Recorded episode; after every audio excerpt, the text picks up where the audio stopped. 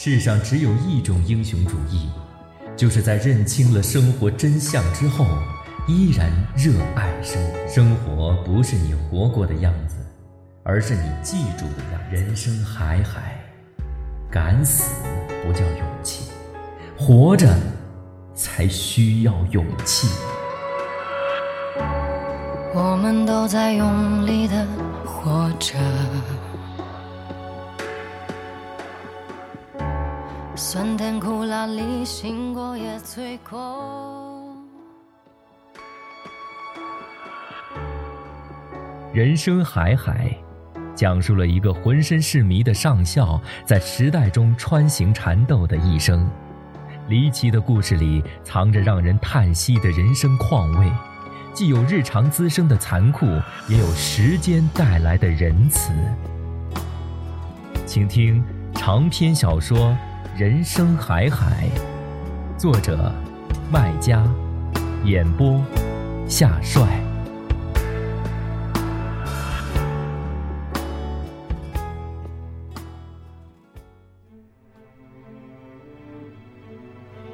父亲在上校家的废墟中给我讲了上校后来的遭遇，在当年的公判大会上，上校被逼成了个疯子，后来。上校在朝鲜当志愿军军医时的女战友找到他，带他治病，跟他结婚，并给上校的母亲养老送终。在送走了上校母亲之后，两人便离开了村庄。我决定回西班牙之前去拜访一下他们。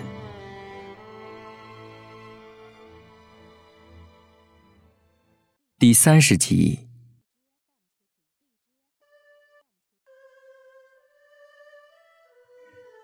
天下着毛毛细雨，这季节就是雨多，忽冷忽热。下了雨，天就冷，风吹一路，我更冷，手脚都有些冻僵。我要回马德里，总有些行李的，一只纸箱子，一只帆布袋，也给上校夫妇烧了一网兜新鲜的竹笋、豆角什么的。这些东西都绑在摩托车后座上，不等我把它们卸下来。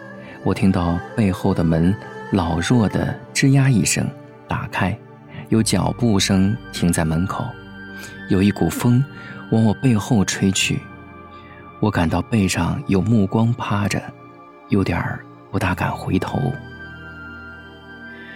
我收拾好行李，回头看到一个干瘦的老太婆直愣愣地看着我，她头发稀疏，白的灰扑扑的。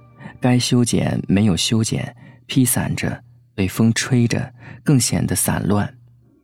脸色蜡黄苍老，皱纹褶子横七竖八，腮帮子瘪着，颧骨凸着，下巴尖着，整张脸只有眼袋处有肉，腰佝偻着，身子前倾，要不是手扶着门框，我担心他要扑倒。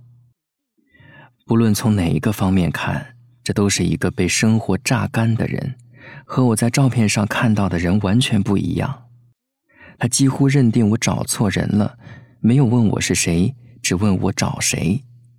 我也怀疑自己找错人了，迟疑着没有及时回答。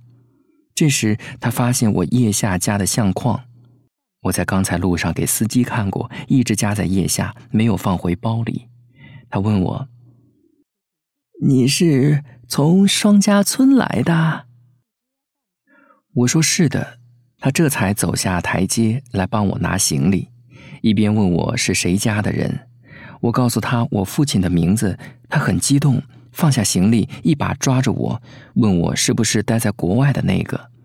看我点头，他紧紧握住我的手，说：“我看过你写的信。”出去头几年，尤其是头一年，我写信写的勤，几乎月月写。写信是我用回忆抵抗不可遣散的孤独的唯一方式。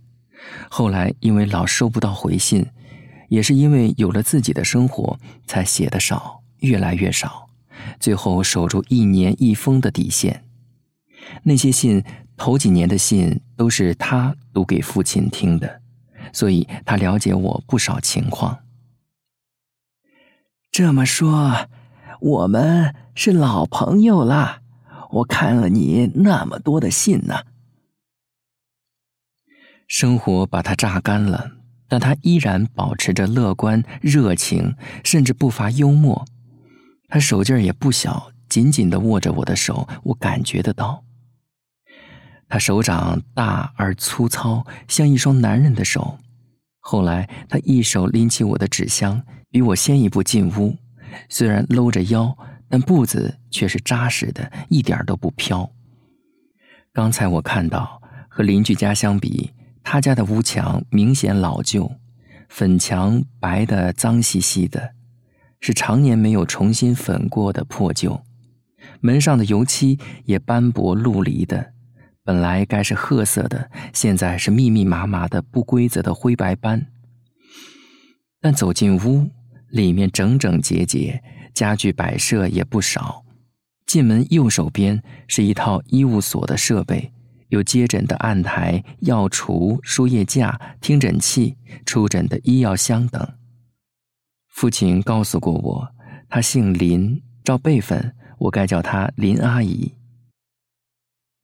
林阿姨进屋后一直忙，又是收拾东西，又是擦桌子，又是给我泡茶。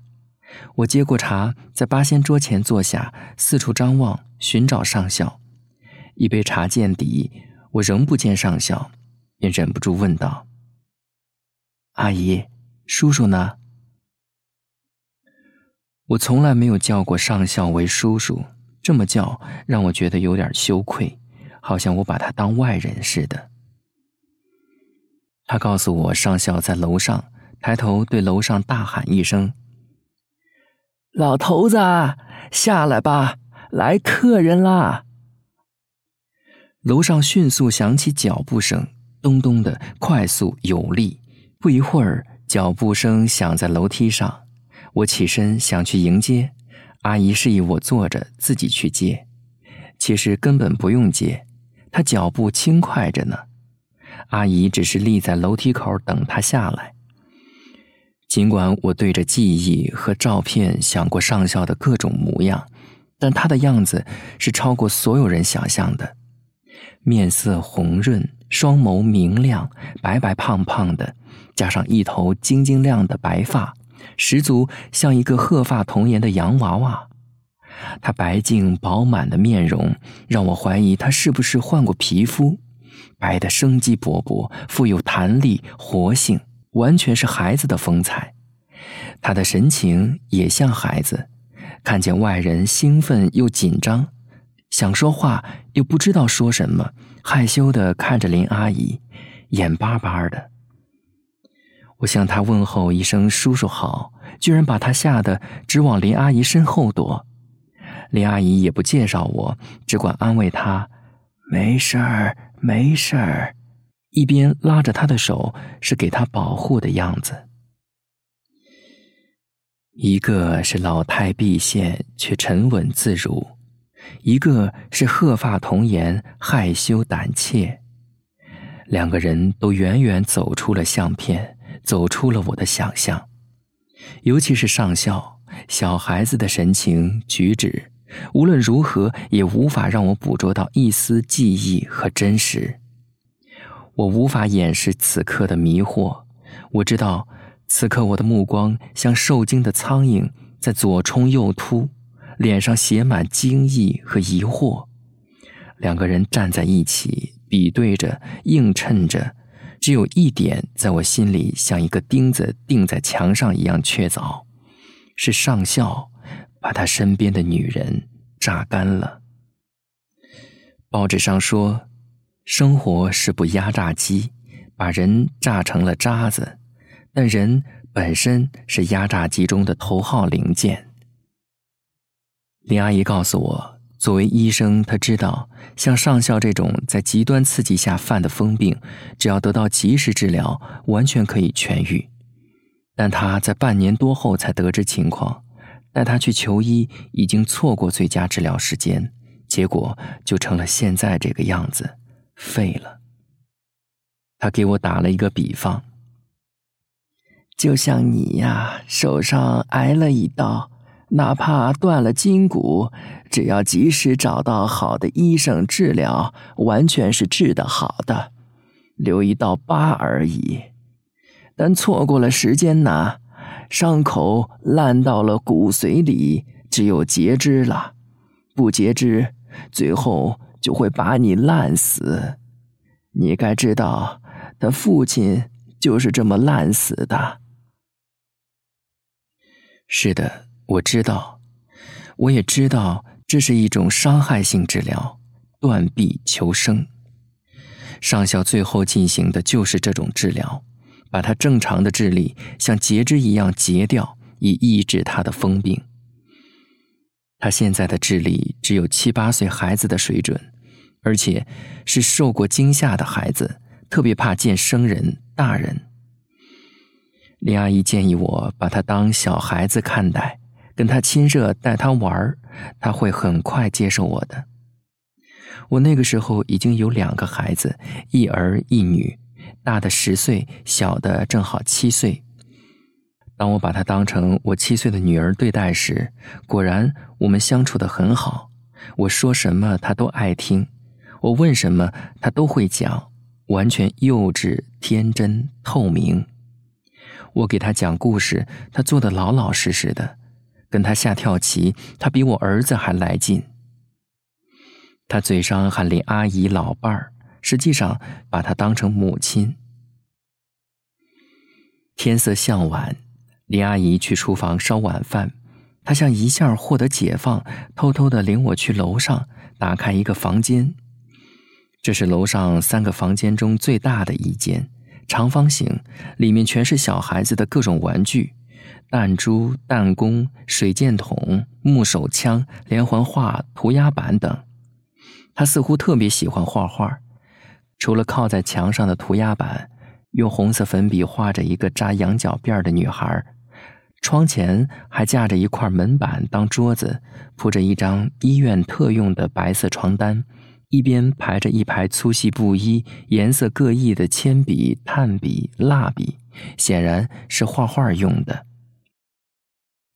他首先向我炫耀他的各种玩具，完了问我要不要看他画画。我说要，他便眉飞色舞的拉出凳子坐上去，铺好纸，选好笔，埋下头，安静的画起来。那副认真的、安心的模样，让我顿时想起儿子和女儿。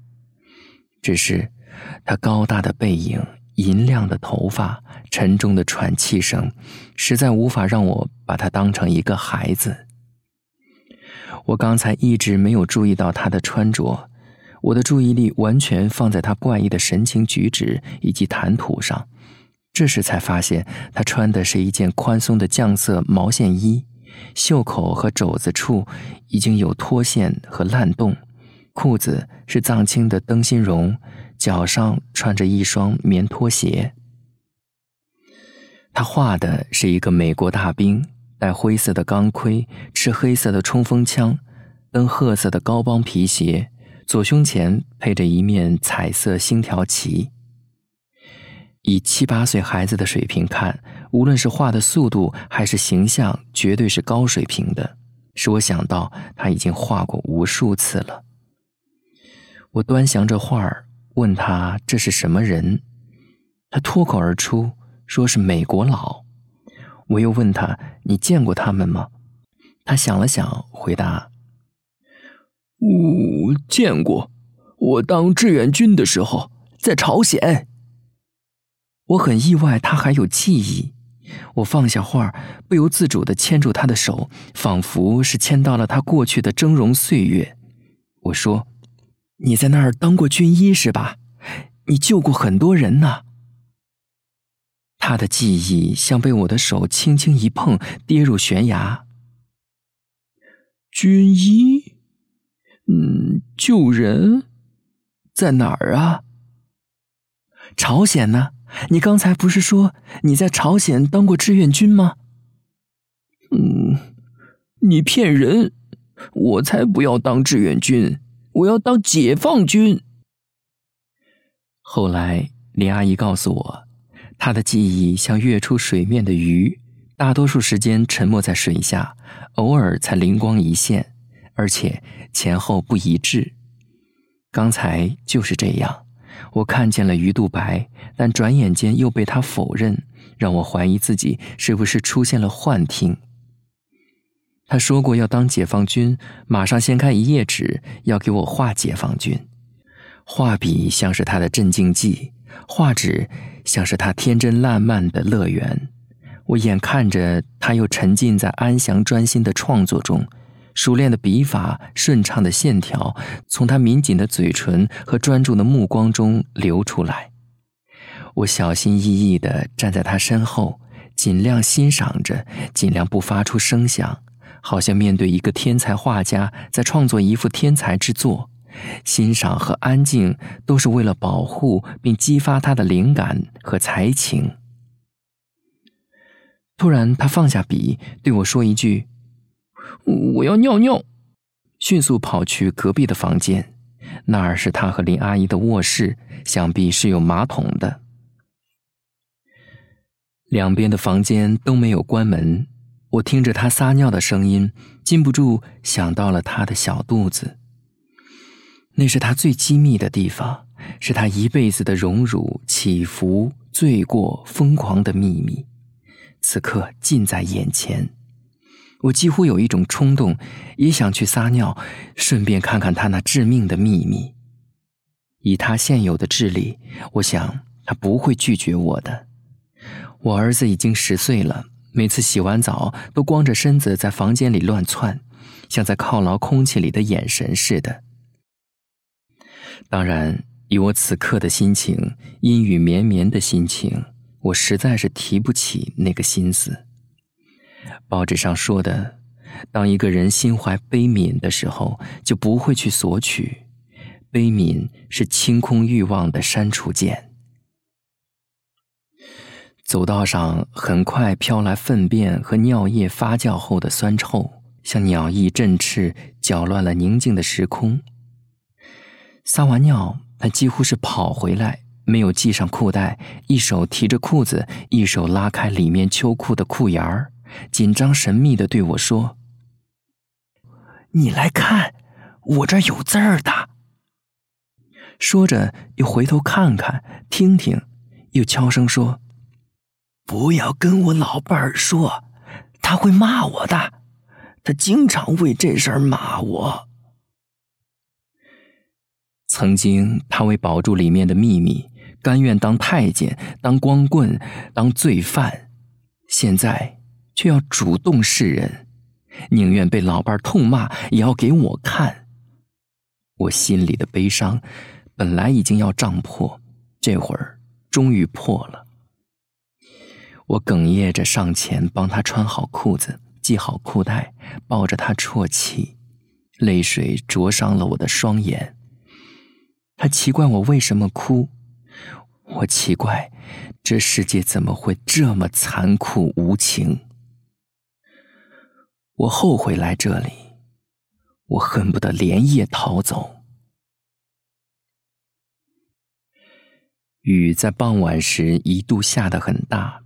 雨点子结实的砸在屋顶，叭叭响，像一头巨兽拿瓦片当饼干在饕餮。夜幕降临时，雨一下停止，像被夜色扑灭的。我心里太难受，难受的要窒息，迫切的想出门去喘口气。吃过晚饭，我帮阿姨一起洗好碗筷。趁她给上校剪指甲之际，我提出要出去走走。阿姨建议我可以去村子东边的丝绸厂去看看，说厂里刚引进了一批德国机器，一台机器抵得过一百个人的劳作，看得让人傻眼。我说好的，但心里根本不想去看什么机器，我心里都是上校的前世今生，都是悲伤，都是泪水，都是苦涩。我预计，我出去后一定会找个地方痛哭一场。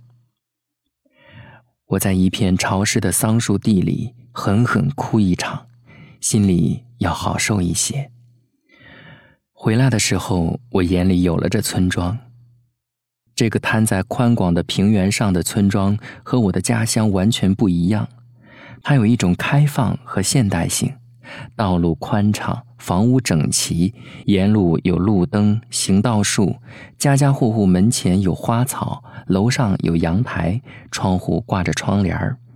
有人手挽手在马路上散步，不时有自行车从我身边骑过，或者迎面而来。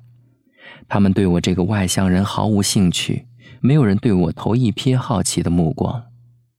二十二年后的我回到村里的时候，对任何人来说都是陌生人。我深有体会，当我在自己村庄的弄堂里行走时，我身上被多少好奇的目光抚摸过。这儿。对陌生人毫无兴趣，他已经半城市化，在工厂里打工的人大多都是外省人。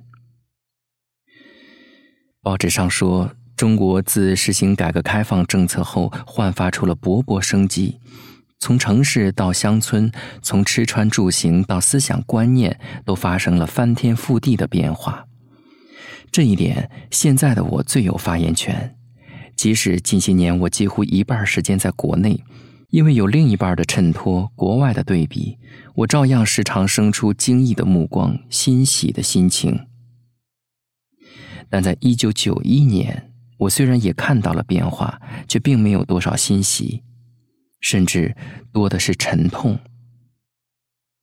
那次我在村里待了十一天，足够我重温少时的记忆，而我能找回的记忆却少之又少。清澈的溪水沦为污浊的臭水沟。据说，不到三十公里长的溪坎上，两岸建有几十家的造纸厂、冶炼厂，整条溪流成了他们天然的排污沟。山上翠绿的竹林、树林，炮声隆隆，炸出一个个疮痍的天坑、石塘。修路、建厂、造房子，都得仰仗他们。弄堂里。积淀着历史背影和回音的鹅卵石路，因为自行车的不适应，经常滑倒摔跤，一律浇成了灰色的水泥路。祠堂里，一台台绿锈丢渣的机器占领了列祖列宗的香堂，天天造出白色垃圾，据说都被送去大城市，登上无数琉璃幕墙的写字楼里的餐桌，碗盏、筷子、瓢羹。餐巾纸一应俱全。石匠铺不见了，肉钳子死在了越南前线，安葬在云南保山。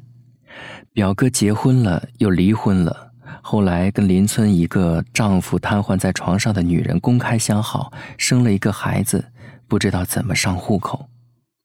野路子接过他妈妈凤凰杨花的衣钵，把小吃店开到了县城。据说经常便宜采购发霉的谷米，做成好看好吃的发糕，高价卖给城里人。矮脚虎租下关过上校的柴屋，装修了个崭新，加盟杭州一家老字号的连锁店，卖的东西死贵。当然。齐阿泰、老保长、村支书等老一辈子都死了，是寿终正寝，不像爷爷死的不体面。据说老保长死前一年，亲自选好了坟地，并种好了两棵柏树，一棵在第二年陪老保长一起死掉，很稀奇；另一棵至今还活着，已长成两层楼高，在春天里冒出新绿。总之。村里是大变样的，从山到水，从田到地，从吃到穿，从住到行，从人到物，都像被火点着了。而偌大的村庄，大几千人口，似乎都是易燃易爆物，火烧火，越烧越旺，几乎找不见不变的东西。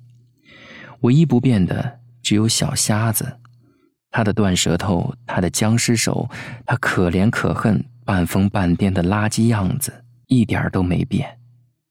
以前老瞎子在世的时候，他生计尚有着落，活得还有点人样。老瞎子死后，他生活完全失去依靠，只能靠善心人的可怜苟活。时间剥落了当年大张旗鼓刷在村头弄尾的革命标语的墨迹，包括胡司令写在学校墙头血红的革命诗。却剥落不了小瞎子对我们家种下的屈辱和深仇大恨。我没有去看他，两次在路上碰到也不睬，恨不能一脚踢死他。我觉得他才是我们家的鬼，要不是他瞎说八道，胡诌出一个什么鸡奸犯的事儿，哪有爷爷糊涂一时的事儿？父亲呐，世上哪有什么死鬼？我家的祸水，其实都是他这个活鬼惹出来的。多年以后，年龄和成功赠予我豁达和宽容之心，让我和命运达成谅解协议，对小瞎子生出同情心。一年又一年，同情心像树的年轮一样长，最后长成善心义举，真心帮助过他。但在一九九一年，我对他只有恨，恨之入骨。即便回到马德里，我依然把恨留在村里，咒他快死。印象很深，就在这个夜晚，我在上校的玩具间里，在林阿姨给我临时铺的地铺上，上校阵阵如雷的鼾声令我辗转反侧。我在不眠的镜子里，清晰的看到自己两个相杀的形象，一个。是为上校的可怜悲悲切切、虚弱的无力闭上眼睛；另一个是为小瞎子的可恨咬牙切齿、悲愤的可以拔刀杀人。这注定是一个不眠之夜，略带寒意的风从窗缝里丝丝钻进来，给我送来桑树和泥土的气息，也送来了后半夜的月光。有点不可思议的是，当月亮升起后，上校的鼾声像怕光似的，一下沉落下去，沉得无声无息。随后，我听到林阿姨轻微的呼吸声，他的呼吸声凌乱无序，让我想到他脸上的皱纹。黎明时，东边的天空中布满了酒渣色的云层，我不知道他在天亮后。是白云，还是乌云？